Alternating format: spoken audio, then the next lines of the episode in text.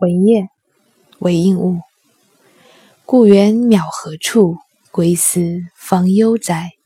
淮南秋雨夜，高斋闻雁来。昨夜狂风暴雨，雷电交加，有没有惊扰你的清梦？原本秋高气爽，月朗星稀，应该是适合安眠的好日子。可这两天接连的狂风暴雨，空气湿度一度大到快赶上梅雨季节了，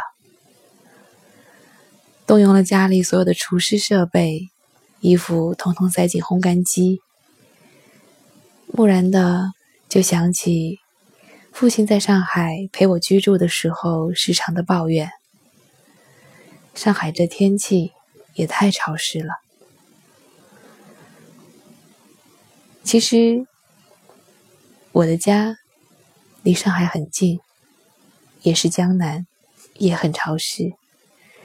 我明白父亲所有的抱怨，所有对上海生活的不适应，只是因为对故土的思念。当你有思念的时候，无论是秋雨，还是雷电，无论。是南归的雁，还是北飞的雁，总会让你觉得它是回家了。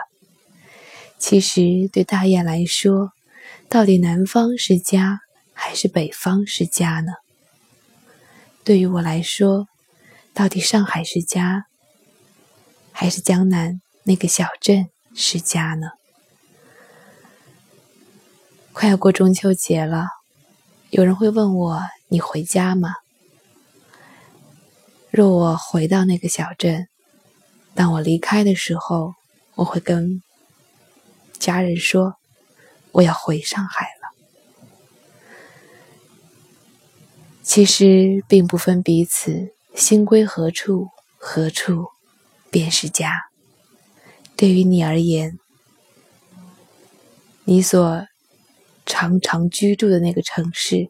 是你的家了吗？